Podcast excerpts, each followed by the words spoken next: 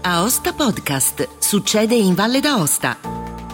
Un cordiale saluto da Angelo Musumarra. In questo podcast potete ascoltare la conferenza Insegnare l'italiano a scuola e nell'università che il professor Luca Serianni aveva tenuto ad Aosta nel Salone Viglino di Palazzo Regionale il diciotto settembre duemiladiciassette. Luca Serianni è mancato giovedì ventuno luglio all'età di settantaquattro anni, dopo che tre giorni prima era stato investito da un'auto a Ostia mentre attraversava le strisce pedonali. Serianni, già professore ordinario di storia della lingua italiana all'Università La Sapienza di Roma, socio dell'Accademia dei Lincei e dell'Accademia della Crusca, autore di un'importante grammatica di riferimento della lingua italiana e curatore del vocabolario Devoto-Oli, illustre linguista e filologo, era il punto di riferimento nella cultura nazionale per gli studi sulla lingua italiana e in Valle d'Aosta aveva tenuto, l'ultimo nel novembre duemilaventuno, diversi corsi di formazione per docenti. In particolare Luca Serianni era membro del comitato scientifico della Fondazione Natalino Sapegno di Morgex, che era ricordato la grande figura di studioso e la profonda umanità che lo caratterizzavano come insostituibile collaboratore e indimenticabile amico. Buon ascolto. Dunque, chi arriva come me alla fine di un lungo periodo di insegnamento non può che fare, non dico un bilancio personale che sarebbe forse di scarsissimo interesse per chi mi ascolta, ma piuttosto non può non partire da una riflessione legata alla, eh, agli allievi, legata ai, ai giovani, che sono il naturale destinatario di un insegnante di qualsiasi ordine e grado, dalla scuola d'infanzia fino all'università. È frequente sentir parlare male degli studenti di oggi. Il termine sfascio è un termine che ricorre molto spesso, eh, con una certa inerzia, devo dire. E sono accuse che non mi sento di condividere. Tantomeno mi sento di condividere quel gioco allo scaricabarile per cui si eh, accusano eh, gli insegnanti della fascia precedente immancabilmente. Gli universitari dicono sono stati preparati male a scuola, al liceo, al liceo, comunque nella scuola superiore si dà la colpa a quelli delle medie e così via via. Come diceva il Papa ad altro proposito, cioè a proposito delle polemiche così sterili sulla colpa delle recenti alluvioni, in particolare di Livorno, è del tutto sterile questo gioco di chi abbia più responsabilità per eventi che, se sono negativi, l'alluvione certamente lo è, sul piano della preparazione degli studenti sarei molto meno drastico, hanno comunque una serie di cause concomitanti, non certo una singola responsabilità. Ma torno agli studenti di oggi. È chiaro che non condivido, come dicevo prima, questa posizione così radicalmente pessimistica, e questo può darsi che dipenda dal fatto che invecchiando mi sto infrollendo, quindi sono più indulgente, ma forse anche dal fatto che chi abbia scelto di fare l'insegnante, anche qui ad ogni livello, vuol dire che ha scommesso sui propri scolari e in generale sui giovani. Eh, chi abbia deciso di fare l'insegnante deve essere convinto della possibilità di apprendere da parte degli studenti, diversamente forse non, non ha scelto il mestiere più adatto. Insomma, non può concedersi il lusso di essere pessimista. Deve quindi nutrire una fiducia nella possibilità di migliorare il livello degli apprendenti. È molto antica l'immagine dell'asino in senso deprezzativo, come mostra fra l'altro anche un brillante saggio abbastanza recente, di qualche mese fa, di Roberto Finzi, Asino caro o della deliberazione della fatica. È una fama immeritata per un animale incolpevole e anche particolarmente benemerito per i servizi che ha reso all'uomo, soprattutto nei secoli scorsi per quanto riguarda l'Italia, ma tant'è. Questa fama negativa ha un'origine antica perché si trova già in latino. Cicerone diceva quid nunc te asine litteras doceam, dovrei dunque asino insegnarti a leggere, è un sarcastico dialogo immaginario che prende di mira Calpurnio Pisone. Dal latino questa metafora, l'asino come simbolo di ignoranza, si è diffusa nelle varie lingue europee e si ritrova eh, nello spagnolo burro, nell'inglese donkey, nel tedesco esel e anche nel francese âne. tutte designano l'animale ma anche la persona ignorante. Gli asini peraltro ci sono sempre stati, non solo tra gli studenti, insomma, sono rappresentati anche in altre categorie. E eh, il più noto dei sonetti italiani del massimo poeta romanesco Giuseppe Gioacchino Belli si intitola Il saggio del marchesino Eufemio ed è un sonetto in cui si prende in giro, seppure con garbo, l'ignoranza di questo rampollo dell'aristocrazia che inventato, che eh, viene eh, promosso pur non sapendo niente, pur pur essendo un vero e proprio asino, potremmo dire, il quale, cito il verso di Belli, latinizzando esercito distrutto, disse exercitus lardi, e fu promosso. Dunque esercito distrutto, che è una sequenza del tutto analoga perché è prevedibile che un esercito possa essere gravemente sconfitto, viene risegmentato in modo naturalmente almeno bizzarro, facendo riferimento allo strutto, che tra l'altro ormai è declinato dalle nostre abitudini alimentari e quindi rischierebbe di essere una parola incompresa. Ma chi è esattamente un asino? Non certo chi ignori qualcosa e sia socraticamente consapevole di ignorarla. Questa, anzi, è la condizione preliminare non solo della filosofia, no? il, famoso, eh, il famoso esempio della frase di Socrate, ma anche della scienza. Eh, si studia un argomento che non sappiamo, se l'argomento lo conosciamo già, lo studio sarebbe assurdo e destinato alla totale inutilità. Non è dunque chi non sappia qualcosa, ma invece chi per pigrizia o per scarsa abitudine ad esercitare il proprio raziocinio lo metta in sordina, cioè proceda senza ragionare, senza riflettere su quello che dice. Tutti noi in qualche occasione della nostra vita ci siamo comportati da asini, cioè per pigrizia, per inerzia, o anche per un momento in cui non funzionavamo come capacità di trarre una deduzione, ci siamo comportati appunto come asini. E naturalmente qualche volta questi dati vengono comprensibilmente enfatizzati dai giornali.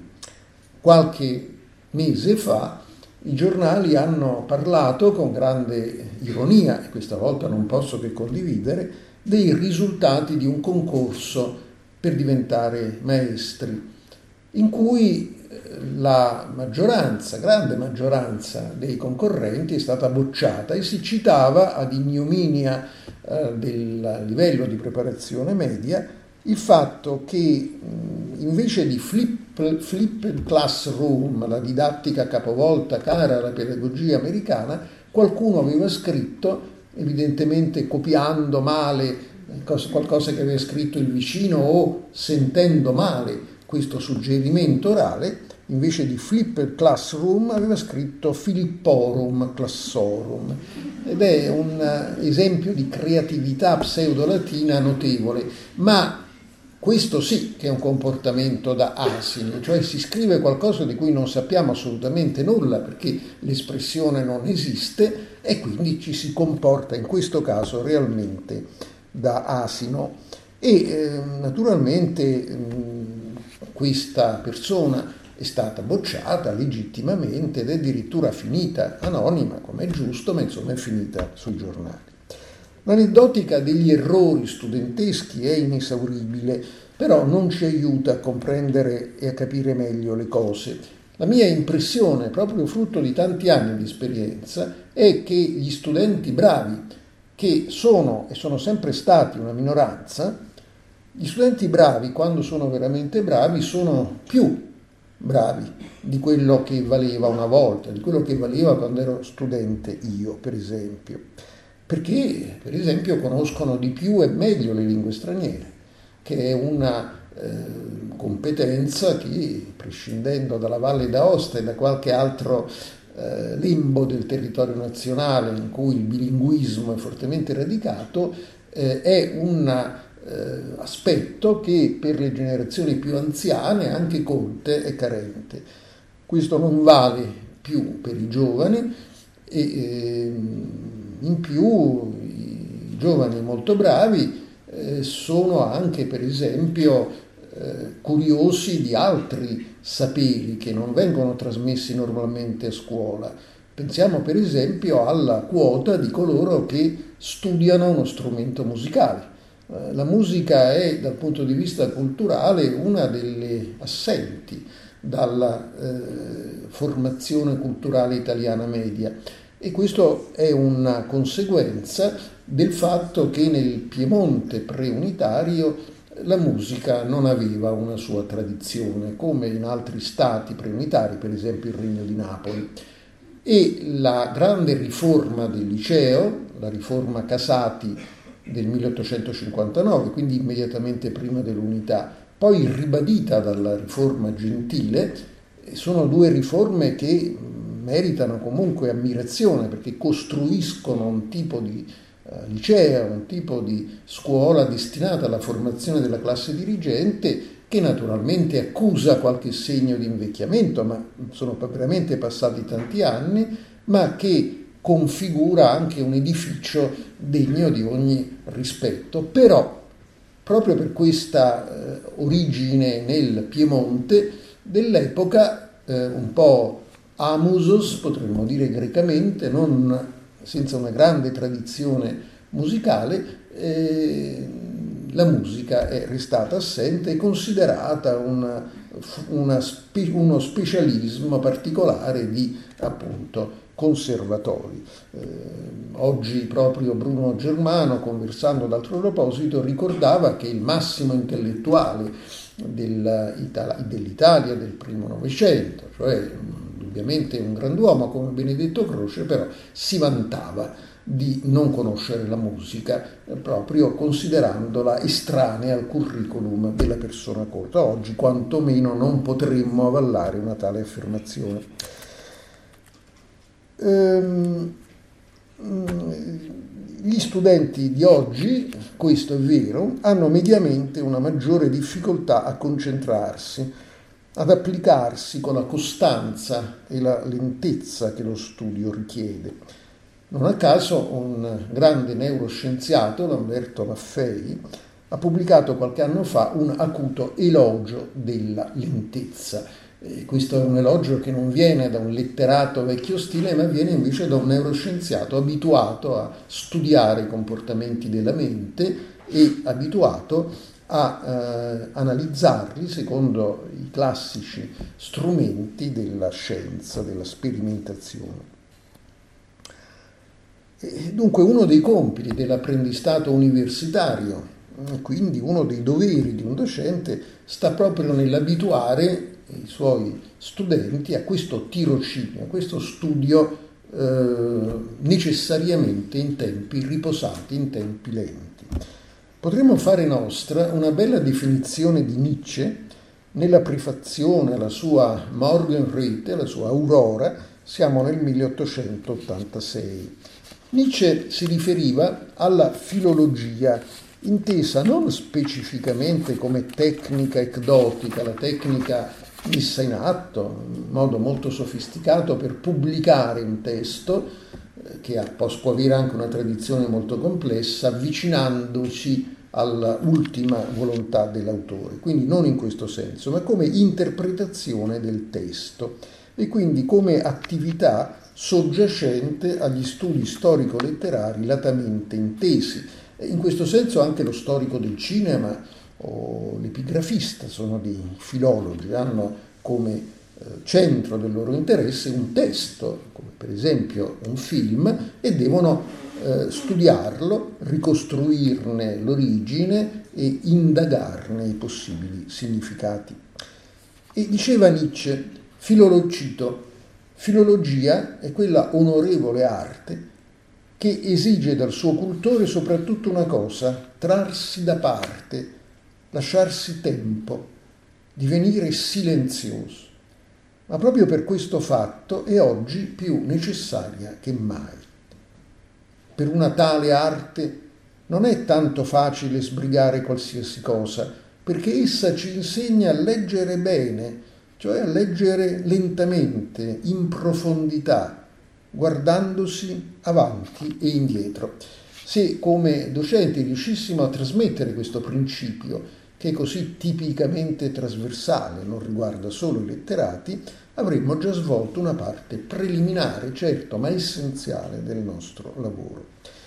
Chi insegna o ha insegnato all'università deve guardarsi da due concretissimi rischi intellettuali che possono essere ben rappresentate da due figure letterarie. Da un lato c'è Margite, personaggio immortalato da un frammento pseudo-omerico che costituisce la prima figura comica della letteratura greca dopo l'omerico Tersite. Di questo Margite, il frammento che è giunto fino a noi, dice che sapeva molte cose, sapeva molti mestieri, ma tutti male. E allora il rischio Margite è quello di chi di quei docenti che per l'umana debolezza magari di sfoggiare la propria dottrina si disperde in più direzioni senza insegnare un metodo di indagine e senza che da quelle lezioni si ricavi uno specifico metodo di ricerca che possa essere applicato liberamente in altro settore. Ma accanto a Margite c'è un esempio assolutamente opposto, ancora una volta un esempio letterario, questa volta tratto da una novella di Luigi Pirandello, L'eresia catara. Bernardino Lamis, anziano, scrive Pirandello, professore ordinario di storia delle religioni, ha solo due studenti, ma è amareggiato non dallo scarso successo didattico, bensì dal disinteresse accademico, dice Pirandello, per due poderosi volumi da lui dedicati all'eresia catara, fino al punto da non essere nemmeno citato nella corposa monografia di uno studioso tedesco, in riferimento alla filologia tedesca, anche alla, in genere alle scienze umanistiche tedesche e rituale, apparsa qualche mese prima. Si ripropone dunque il Lamis di dedicare una lezione alla minuziosa confutazione degli errori di questo studioso tedesco.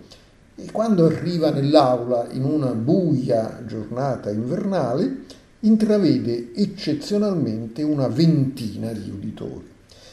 E allora, tutto contento, mh, si accinge a leggere, come allora usava, la sua lezione, ma in realtà si tratta non di studenti in carne ed ossa, ma degli impermeabili lasciati ad asciugare da studenti che sono andati a sentire altre lezioni. Il professore, abituato a leggere la sua lezione senza guardare in faccia agli studenti, non si rende conto di questo equivoco e quando entrano i due studenti che abitualmente lo seguivano, che arrivano tardi per via della pioggia, non hanno il coraggio di disilluderlo e quindi eh, termina questa eh, lezione con l'illusione, penosa illusione, di aver avuto finalmente per la confutazione degli errori del von Grobl, così si chiama il suo eh, oppositore, eh, con la illusione di aver avuto un grande pubblico. Quindi qui abbiamo che cosa? Lo specialismo esasperato, l'incapacità di guardare un po' oltre la propria ristretta dimensione. Detto questo, credo che ciascun docente debba essere un po' Margite, un po' Lamis. La dimensione specialistica, senza arrivare agli eccessi caricaturali del personaggio pirandelliano, è ineliminabile. Chi insegna in una facoltà di lettere non dovrebbe rinunciare a svolgere, almeno nelle materie di base, anche nei corsi della laurea triennale, quelli che un tempo si chiamavano corsi monografici, cioè rivolti ad un argomento puntuale, specifico, particolare. Mentre non sarebbe pensabile che un farmacologo che insegna all'università dedicasse una volta un corso ai salicilati, l'anno successivo alle benzodiazepine e il terzo anno ai sartani. Questa ipotesi è semplicemente impraticabile, lì non può esistere un corso monografico. Nella, in una facoltà di, di lettere questo si può dare, naturalmente cercando sempre di inserire questo dato specifico in una cornice più generale. Ehm, bisogna contare, nel momento in cui si impartisce un corso che possa anche approfondire un tema particolare, bisogna contare sull'iniziativa del singolo studente, senza considerarlo un recipiente nel quale versare, come in un imbuto, come attraverso un imbuto, le nozioni ritenute indispensabili.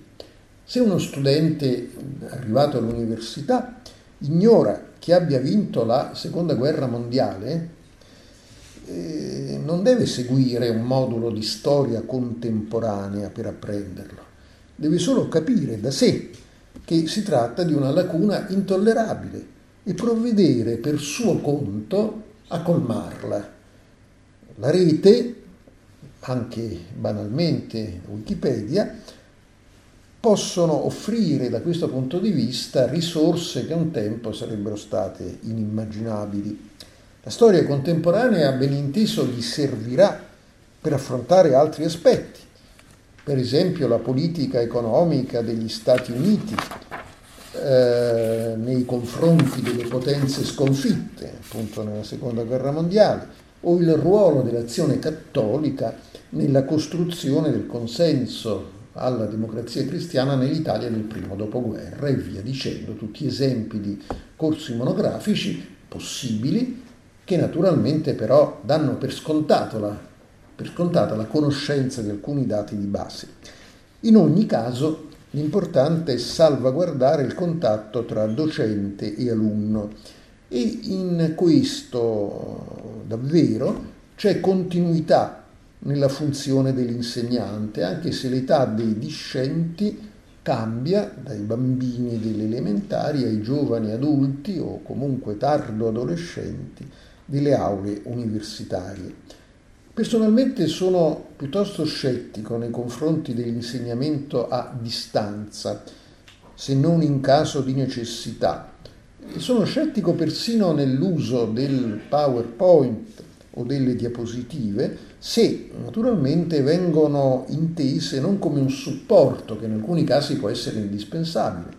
Pensate a una lezione di storia dell'arte, senza far vedere le immagini, ma anche di archeologia, anche di paleografia. E naturalmente le dispositive, le diapositive sono sono comode in tutti i casi di comunicazione in un convegno, insomma, perché sintetizzano il discorso rivolto però a persone già competenti. Però le, il PowerPoint eh, è negativo se consiste in una specie di sostituzione, di supporto sostitutivo alla lezione, attraverso la quale magari il docente ripete ogni anno un percorso precostituito, Eh, rinunciando a stabilire con quella particolare classe che ha davanti a sé, costituita di individui che sono diversi di volta in volta, eh, rinunciando quindi a stabilire con queste singole persone un rapporto personale.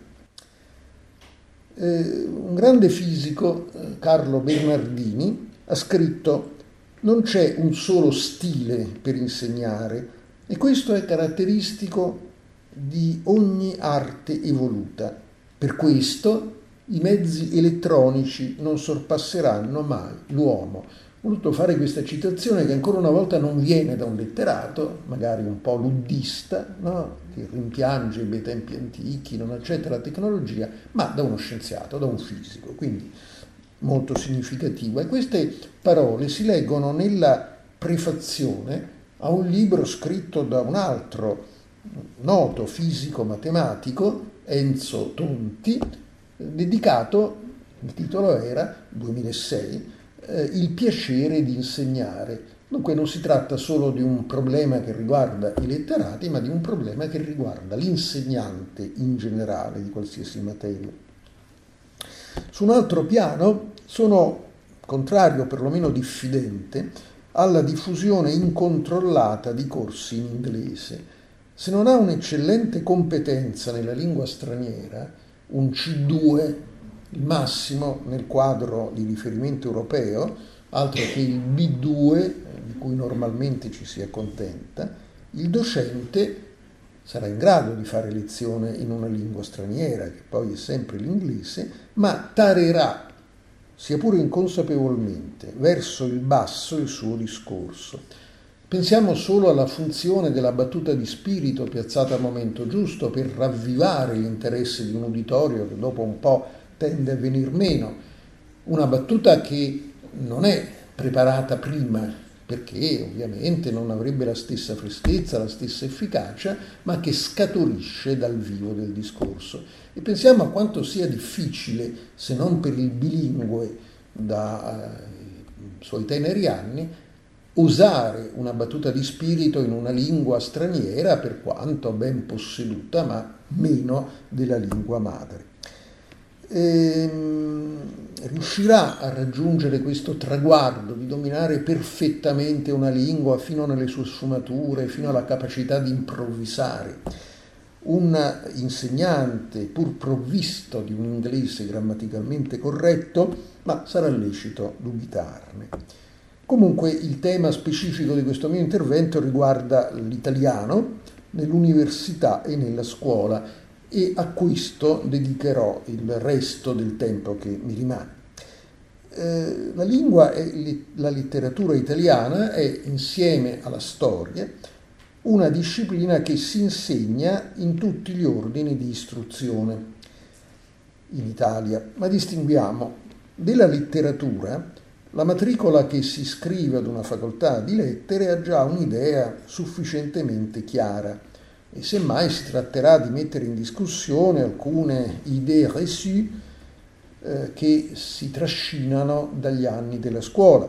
Tanto per fare un esempio, Cesare Beccaria, anche se inevitabilmente a scuola vi si accenna soltanto, potrebbe essere considerato lo scrittore italiano più importante del Settecento. Questo è quello che pensa per esempio Romano Luperini, sia pure non per meriti estetici, ma potrebbe essere considerato lo scrittore più importante se guardiamo all'eccellenza del pensiero e la sua ricaduta nell'Europa del tempo. In Francia Beccaria, la lezione di Beccaria, che non è soltanto quella contro la pena di morte, ma in generale, per esempio, la sua opposizione molto motivata anche in termini giuridici nei confronti della tortura, che è un tema di attualità proprio in questi mesi, colpì moltissimo nell'Europa del tempo. Se quindi pensiamo al, al letterato come a colui che è inciso nel mondo del, del tempo, certamente Beccaria avrebbe un ruolo che a scuola naturalmente non può avere. Ma detto questo, della letteratura più o meno la matricola sa qualche cosa, insomma, se del resto si scrive una facoltà di lettere. Ma della lingua in realtà quella matricola ha una nozione alquanto vaga. Da un lato, come parlante madrelingua, pensa di saperla e che non ci sia bisogno di studiare alcunché. Questo è abbastanza vero del resto se pensiamo alla lingua parlata. Il parlante madrelingua si muove con assoluta padronanza, no? Nella sua lingua materna. Non fa errori veri. Nessuno gli direbbe dillo a io.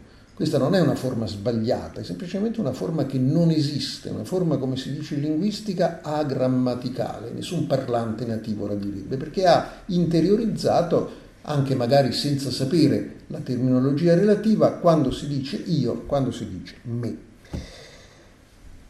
Però se ci si sposta da questa competenza attiva della lingua madre alla eh, percezione metalinguistica, come si dice, la capacità di riflettere sulla lingua, ha della grammatica, questa nostra ideale matricola, eh, una percezione distorta, riflesso di una tradizione di insegnamento che, per quanto rinnovata, mantiene un'impronta ancora prevalentemente tassonomica, per colpa anche dei manuali correnti. Qui mi prendo anch'io la mia parte di responsabilità come autore di testi di grammatica. Manuali che un po' per inerzia un po' perché redatti sotto l'incalzare delle richieste dei committenti editoriali che chiedono che ci sia sempre un certo percorso, temendo che poi le adozioni crollino, eh, i manuali non osano distaccarsi troppo dalle strade più battute. Che complemento è questo? Quante frasi ci sono nel tale periodo? Che differenza c'è tra preposizioni proprie e improprie? E soprattutto la nostra matricola tipo ha scarsa coscienza della variazione storica, specie se non proviene da quegli studi classici che costituiscono, mi sentirei di dirlo, un elemento di eh, grande prestigio della tradizione della scuola superiore italiana. E del resto permettetemi di osservare che nel momento in cui ci lamentiamo, giustamente, della fuga dei cervelli, della cosiddetta fuga dei cervelli, è notizia di poco tempo fa il calcolo autorevole che questa fuga ha determinato una eh, incidenza grave in termini di P I L, in termini di perdita del P I L. Se ci lamentiamo di questo, eh, non dobbiamo non riflettere al fatto che questi cervelli in fuga che trovano facile sbocco all'estero sono una prova indiretta ma efficace che la scuola superiore funziona, perché sono eh, cervelli, diciamo, non per ragioni di clima o di alimentazione o per ragioni genetiche evidentemente, ma perché hanno alle spalle una scuola che, nei, eh, che trovando terreno adatto naturalmente ha fornito loro una preparazione efficace. E questo vale ancora di più se riflettiamo al fatto che, confrontati con i loro coetanei di altre nazioni, la conoscenza dell'inglese è meno buona, è buona, ma meno buona di quello che vale per un studente scandinavo, per esempio, o tedesco dell'Europa dell'Est. Nonostante questo, però, non hanno nessuna difficoltà a inserirsi in contesti come tipicamente quello statunitense, con tutto quello che offre, in particolare per quanto riguarda le scienze. Allora, detto questo, però, la consapevolezza del variare storico della lingua dovrebbe essere più accentuata, più accurata. E faccio subito un esempio: cogliere il rapporto tra famiglie di parole è fondamentale anche in vista di un uso più consapevole della lingua, e lo studio del lessico deve essere considerato una parte della grammatica, e anche lo studio della formazione delle parole da qualche tempo sono entrati nella prassi didattica e sono anche oggetto dei test dell'Invalsi, che è quell'ente che ha il compito di monitorare la competenza nell'italiano, nella matematica e da quest'anno anche nell'inglese, da parte degli studenti di tutta Italia, eh, diciamo, mh, sondati sulla base di campioni statisticamente significativi. E, persino se le conoscenze di latino sono precarie o assenti, come è il caso della ormai maggioranza, ampia maggioranza degli studenti di una scuola superiore, può essere utile già a scuola far notare il rapporto semantico tra concorso, soccorso, decorso e ricorso, oppure concordia, discordia, ricordare. Sono tutte parole, queste ultime tre che ho citato, che hanno alla base il latino cor cordis cuore, con trasformazioni semantiche diverse, o ancora evoluzione, involuzione, rivoluzione e così via. Un problema delicato che si pone nel percorso scolastico è il rapporto tra lingua e letteratura. Dico subito che sono contrario, a differenza di qualche mio collega linguista, a separare i due insegnamenti, però non vanno trascurate le differenze in termini formativi. La confidenza con i testi letterari non ha come prima funzione quella di insegnare la lingua, semmai presuppone una buona conoscenza della lingua. La letteratura nella secondaria di primo grado, insomma la vecchia scuola media, e nel biennio, ha un potenziale educativo che va in un'altra direzione, quella di far riconoscere ed esprimere adeguatamente sentimenti ed emozioni, e di sviluppare l'immaginario e eh, sottoporre il testo letterario a partire dai eh, a, a, il testo letterario a esercizi linguistici, a partire dalla prova principe per misurare la reale comprensione del testo e la capacità di gerarchizzarne le informazioni, che è il riassunto oggi in un'intervista pubblicata dalla Repubblica. Ho sostenuto proprio questa linea, del resto non sono il solo a sostenere, però se noi proponiamo il riassunto di un testo letterario lo sviliamo, perché il testo letterario per sua natura è plurivoco, ha tanti significati diversi. Uh, riassumere una bellissima novella di Verga come Rosso Malpelo, famosa come Rosso Malpelo, significa impoverire il significato di questa novella, nella quale Verga gioca sul doppio piano, no? Presenta questo personaggio mh, fin dalle prime battute in termini eh, di una insensata crudeltà. Rosso Malpelo aveva i capelli rossi, eh, più o meno, e aveva i capelli rossi perché era un ragazzo eh, crudele, non so che cosa. Eh. Ecco, qui mi soccorre la memoria proverbiale di Bruno Germano.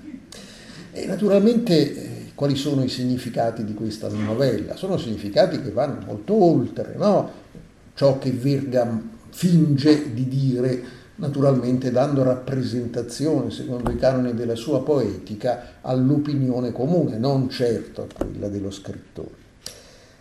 E, e oltre a questo impoverimento del testo letterario, gli esercizi linguistici in genere significano eh, impoverire il carattere del testo letterario e spegnere qualunque interesse per la lettura, che è uno dei compiti che la scuola in generale, non solo l'insegnante di italiano, deve proporsi.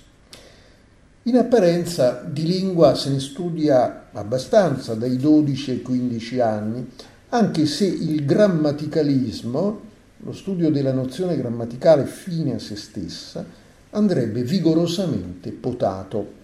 Insisto su questo punto. Qual è l'utilità di individuare il complemento di unione, che sarebbe il complemento indiretto di vado a scuola con lo zaino, rispetto al complemento di compagnia? E ve lo dico io, nessuna. Il figlio di certi miei amici, quando andava alle medie, ebbe proprio questo esercizio. Che complemento è il complemento di zaino? Ed ebbe, essendo evidentemente già allora un ragazzino dotato di una certa ironia, la tentazione di rispondere complemento di zaino, tutto sommato è più logico che non complemento di unione. Ma questo vale anche in altri casi.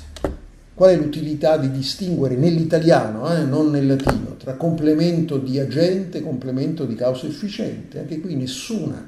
In francese e in spagnolo, per citare due lingue romanze, eh, con quindi una possibilità di confronto analoga, non si fa questa distinzione, perché il costrutto è assolutamente lo stesso. Poi nel caso in cui abbiamo una entità eh, personificata, sono stati, le moltitudini sono state uccise dalla fame, che cos'è? Ma eh, la fame è personificata, come poi si poteva avere nel, in certi cicli pittorici medievali. È una distinzione soprattutto poco utile, sia per riflettere ai meccanismi della lingua, tanto meno utile poi per usarla meglio. Questo genere, questa impostazione esasperata di grammaticalismo, mi è capitato altra volta di definirla un'impostazione catastale, come chi dovesse verificare certi dati, certe particelle in un elenco catastale. Ma a scuola e nella vita il tempo è prezioso e non va sciupato. Molto meglio insistere sui concetti fondanti di analisi logica. Pensate a quanto sia difficile definire, anche in termini grammaticali, non parliamo poi, se pensiamo alla trasmissione di questo dato, il concetto di soggetto. Non è mica facile definire il, sogge- il concetto di soggetto. Chi fa l'azione, eh, se io dico il tale muore, è bella azione che si compie. No? È chiaro che c'è un problema dietro e nello stesso tempo questa sì che è una nozione importante, non è il complemento di unione, e richiede un tempo adeguato per essere Eh, svolta, per essere illustrata. e molto meglio approfondire i meccanismi e le stratificazioni del lessico, eh, valorizzare le varianti sociolinguistiche e verificare in corpore vili che il concetto di errore non si dà quasi mai come una realtà ontologica, proprio perché il tipo dillo a io non esiste in realtà. Il concetto di errore, quelli che suscitano i dubbi di chi scrive in una, a una rubrica giornalistica o pone il quesito in una trasmissione radiofonica, sono dubbi che eh, riguardano per lo più usi che sono entrambi possibili a diversi livelli di eh, sorvegliatezza linguistica. Ehm... Questo, insistere su queste eh, oscillazioni, può essere un eh, dato interessante su cui riflettere. Per citare solo un esempio eh, ricorrente nelle domande generali è la famosa, presunta però, morte del congiuntivo. Si dice non si usa più il congiuntivo. Ecco, in realtà, guardando le cose con attenzione alla storicità dei dati, risulta che il congiuntivo anche in passato si usava poco ed era sostituito dall'indicativo in determinate strutture sintattiche, per esempio in quello che si chiama il periodo ipotetico della irrealtà: se lo sapevo non venivo. Ma sì, questa non esiste da oggi, esiste anche nella tradizione antica, c'è addirittura un esempio di Petrarca, niente meno, che non è che scriveva come gli capitava. Eh, ma s'io vera con saldi chiovi fisso, non devea specchio farvi per mio danno, a voi stessa piacendo aspra e superba. Ed è un sonetto tra i più cerebrali, tra i più intellettualistici, in cui si rivolge a Laura accusandola di compiacersi di contemplare la propria immagine nello specchio come Narciso e di sottrarre dunque il suo amore all'amore del poeta. Ditemi voi quanto un'immagine del genere può essere contaminata con la lingua parlata, siamo lontanissimi, però Petrarca usa il doppio indicativo. E potremmo dire lo stesso per quanto riguarda il, l'uso dell'indicativo invece del congiuntivo nella proposizione completiva, nella proposizione oggettiva.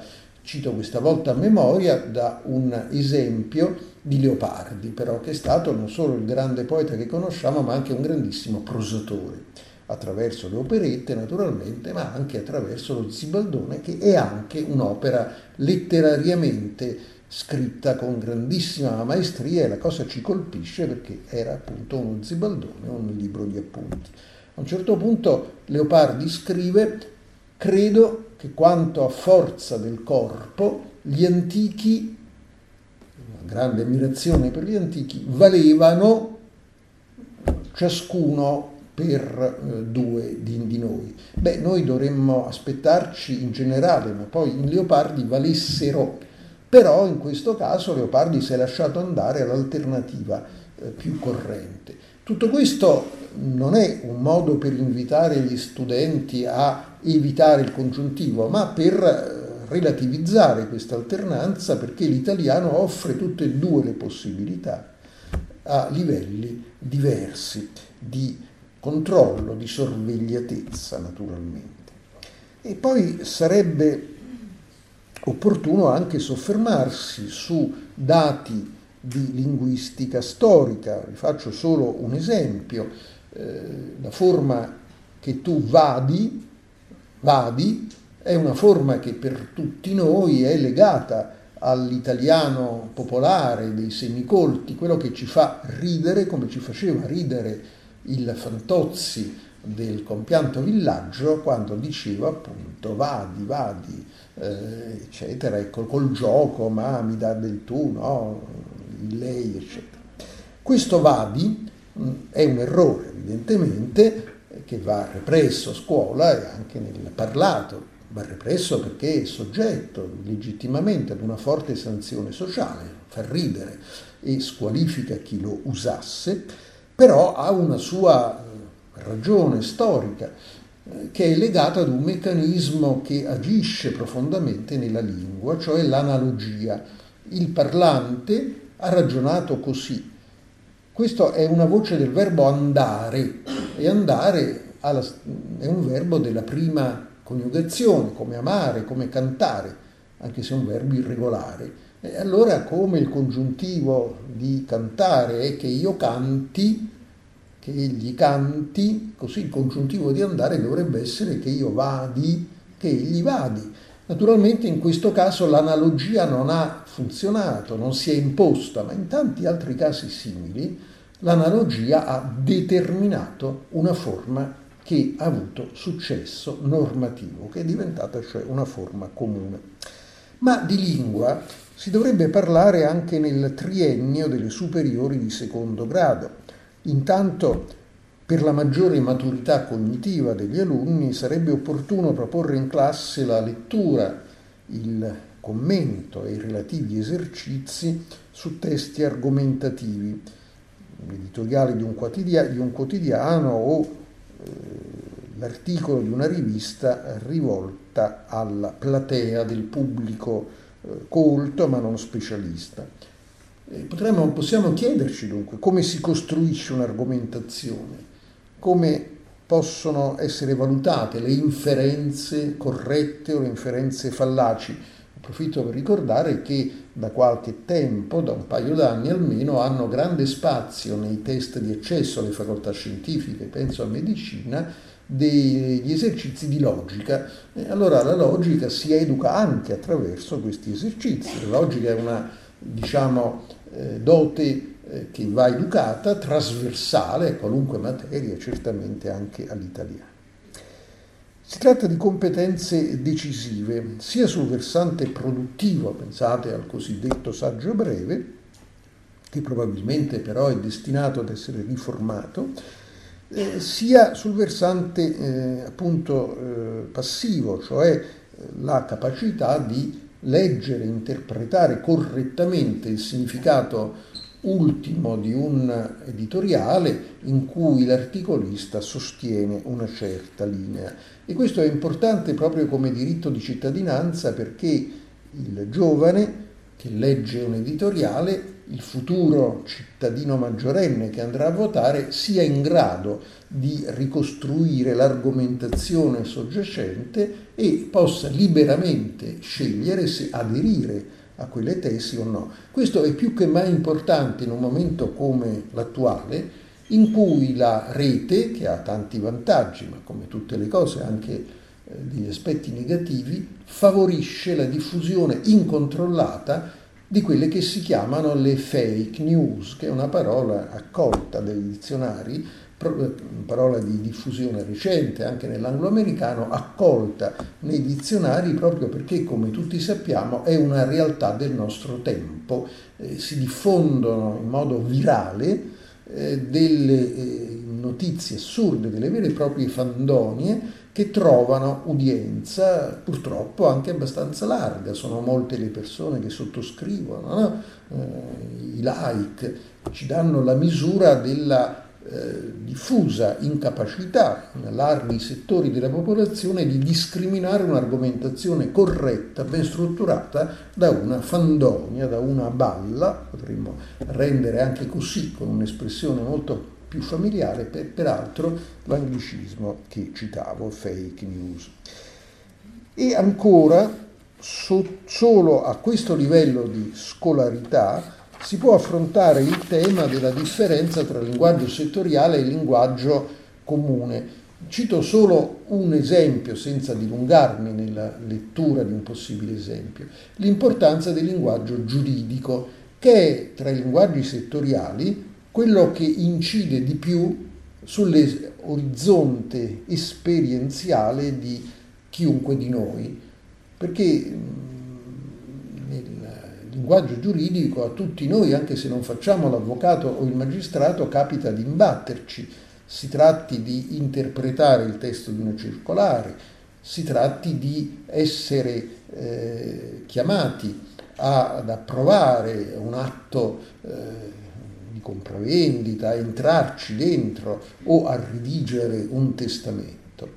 E quindi è un dato importante, e anche qui si diffonde nell'opinione comune l'idea che i giuristi in generale eh, parlino in modo complicato per non farsi capire, con una intima volontà dunque di frodare, di ingannare, che in qualche caso il linguaggio burocratico più che giuridico indulga per colpa degli estensori a inutile oscurità è senz'altro vero, ma il linguaggio giuridico ai livelli più alti delle fonti del diritto, la Costituzione in primo luogo, ma anche i codici penale e civile, è un linguaggio che invece ha tutt'altro scopo, ha tutt'altra trasparenza e ha soprattutto una sua necess- un suo necessario grado di eh, sorveglianza, di controllo linguistico.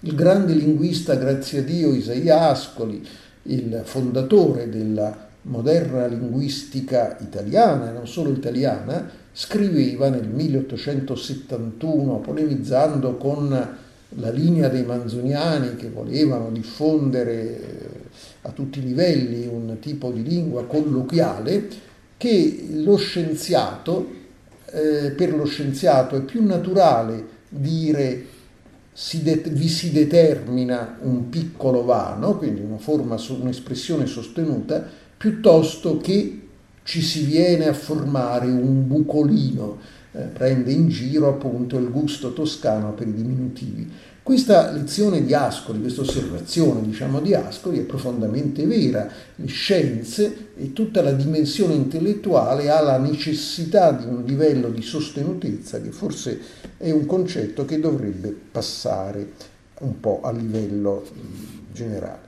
E poi c'è la lingua dei classici italiani studiati a scuola, sempre più distante dall'orizzonte culturale delle giovani generazioni, non solo per ragioni linguistiche, che padroneggia più i riferimenti mitologici, così fittamente presenti da Dante in poi nella nostra poesia.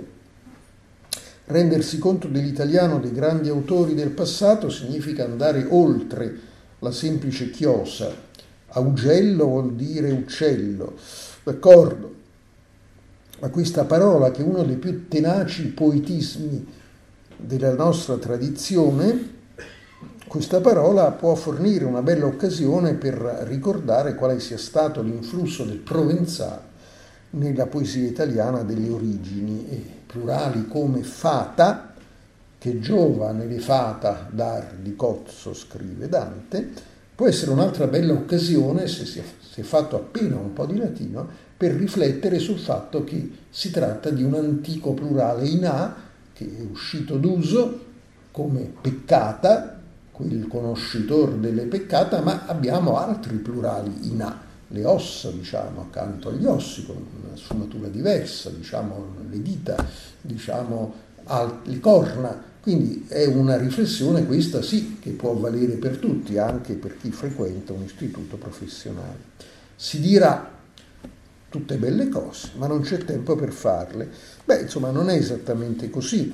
Intanto andrà osservato che nei tecnici e professionali, negli istituti professionali, dove il programma di letteratura italiana è per forza di cose potato, perché alcuni autori sono troppo ardui, eh, per quel tipo di scuola, Eh, le ore sono state portate da qualche anno a quattro, e quindi in quattro ore al triennio si può ben ricavare in quel tipo di scuola anche uno spazio specifico alla lingua. Diverso è il caso dei licei, dove la letteratura è già molto impegnativa, e qui però mi sentirei di caldeggiare la proposta per i licei di aumentare le ore di italiano da quattro a cinque.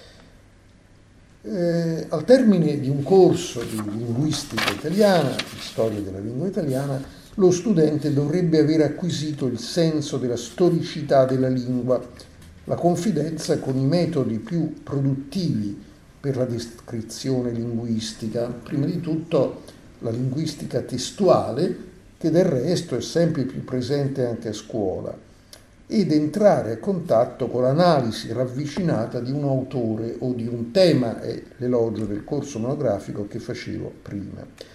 e infine dovrebbe essere in grado di gestire con padronanza la scrittura in tutti i suoi aspetti, dall'interpunzione alla impaginazione del testo, alla scelta di un lessico adeguato, oltre che alla tecnica di argomentazione. Su questo punto l'università di oggi fa qualcosa di più di quella del passato, che dava per scontata questa competenza, però potrebbe fare molto e si dovrebbero attivare nelle facoltà di lettere sistematicamente corsi di scrittura.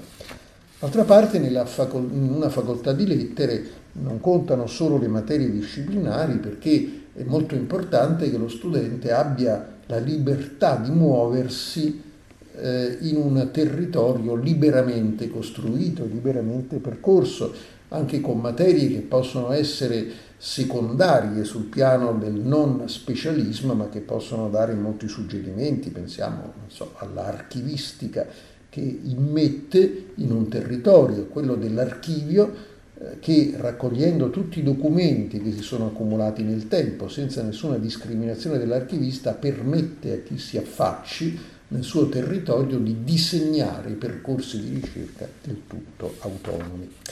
Ma mi avvio rapidamente alla conclusione e, eh, visto che ho parlato di scuola, mi piace ricordare un grande linguista recentemente scomparso, Tullio De Mauro, che alla scuola ha dedicato più di quaranta anni eh, di un impegno illuminato e instancabile. E De Mauro evocò una volta le parole di un famoso antropologo che a lungo insegnò alla Sapienza di Roma, Alberto Maria Cirese. In occasione della sua ultima lezione, eh, Cirese fece un breve discorso e disse, dopo aver ringraziato una serie di figure, il rettore, il preside, i colleghi, disse, indirizzando un ringraziamento conclusivo, quindi quello a, a, a chi no, ci interessa di più sottolineare. Ringrazio lo Stato, lo ringrazio perché per quaranta anni mi ha fatto fare quello che mi piaceva di più, studiare e insegnare, e mi ha perfino pagato. Ecco, queste parole di Cirese sono molto giuste, nel loro insieme serio, profondamente serio e naturalmente anche arguto. Aggiungerei solo una postilla. Lo Stato non è solo l'ente che eroga lo stipendio o la pensione ai dipendenti pubblici.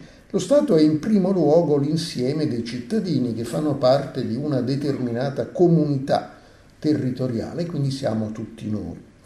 Il funzionario pubblico però, a norma dell'articolo cinquantaquattro della Costituzione, ha un dovere specifico verso quei concittadini, quindi verso quella parte di Stato che di volta in volta è diretta destinataria del suo lavoro. Si tratterà dei pazienti per il medico ospedaliero, degli assistiti per il funzionario dell'I N P S e naturalmente degli studenti per un insegnante.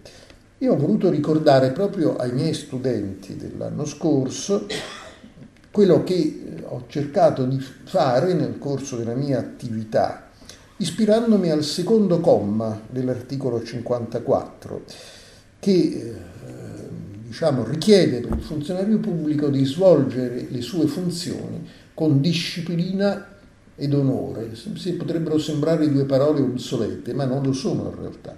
La disciplina impone la regolarità, per esempio, delle lezioni, e l'onore impone il fatto che ci si sforzi, ciascuno nel suo ruolo, ciascuno nel suo ordine, di non far sfigurare lo Stato di cui si è parte. E ho detto loro, un po' giocando sulla sorpresa, devo dire, lo sapete che cosa rappresentate voi per me? Voi rappresentate lo Stato. Immagino che questo non ve l'avesse detto nessuno, però è esattamente così. L'insegnante rappresenta per suo conto lo Stato, ma si rivolge ad un'altra parte dello Stato, verso cui ha una particolare responsabilità. Naturalmente non sta a me dire quanto abbia svolto le mie funzioni con disciplina e con onore. Tuttavia, questo è un po' una stella polare, un quadro di riferimento che credo debba essere presente ad un funzionario pubblico e quindi anche ad un insegnante. Il Devoto-Oli è un antico dizionario, quest'anno compie cinquanta anni, e come tutti i dizionari è stato un po' rinnovato, devo dire per opera soprattutto del coautore Maurizio Trifone, riconosciamo a ciascuno i suoi meriti. Scrivere un dizionario oggi significa certamente rinnovarlo per quanto riguarda i singoli lemmi, introdurre qualche neologismo, introdurre qualche nuova accezione, ma significa soprattutto cercare di far sì che il dizionario cartaceo offra qualcosa di diverso rispetto al dizionario elettronico, che obiettivamente è molto più comodo. Con un click noi possiamo arrivare al dizionario Treccani, che è fatto molto bene, non c'è niente da fare. Quindi che cosa si può offrire? Noi abbiamo cercato di puntare su tre rubriche che si presentano idealmente come rubriche che possono essere lette anche in sequenza, sfogliando le pagine di un dizionario, non solo consultate. Queste rubriche hanno come titolo una parole minate, titolo scherzoso naturalmente, che si riferisce alle parole che suscitano dei dubbi nel comune utente, non so, acme femminile o maschile. Certo, chi ha studiato il greco non ha dubbi, ma insomma la maggior parte delle persone legittimamente ignara di greco può avere qualche dubbio sul genere di questa parola. Parole minate, eh, poi questioni di stile, che sono casi in cui abbiamo forme, costrutti, parole possibili entrambe ma a livello di eh, controllo stilistico diverso, e infine una rubrica che è quella per esempio sulla quale Paolo Conti nell'articolo del Corriere di oggi ha soprattutto insistito, che è eh, Dillo in italiano. Questa rubrica si collega anche idealmente ad una campagna promossa dalla pubblicitaria Anna Maria Testa, che eh, ha raccolto molte adesioni per una campagna che, che non vuole essere né puristica né nazionalistica, ma che invita a evitare l'uso incontrollato dell'inglese, che in alcuni casi può creare eh, oscurità. L'esempio che potrei fare è quello di bail-in e bail-out, che già sono concetti abbastanza difficili in sé, e che comunque qualche guadagno eh, ricaverebbero se fossero sostituiti da salvataggio interno, salvataggio esterno. La nozione tecnica eh, legata alla finanza, legata alla banca, è sempre piuttosto complessa per il profano, ma insomma qualche cosa di più ci capiremmo.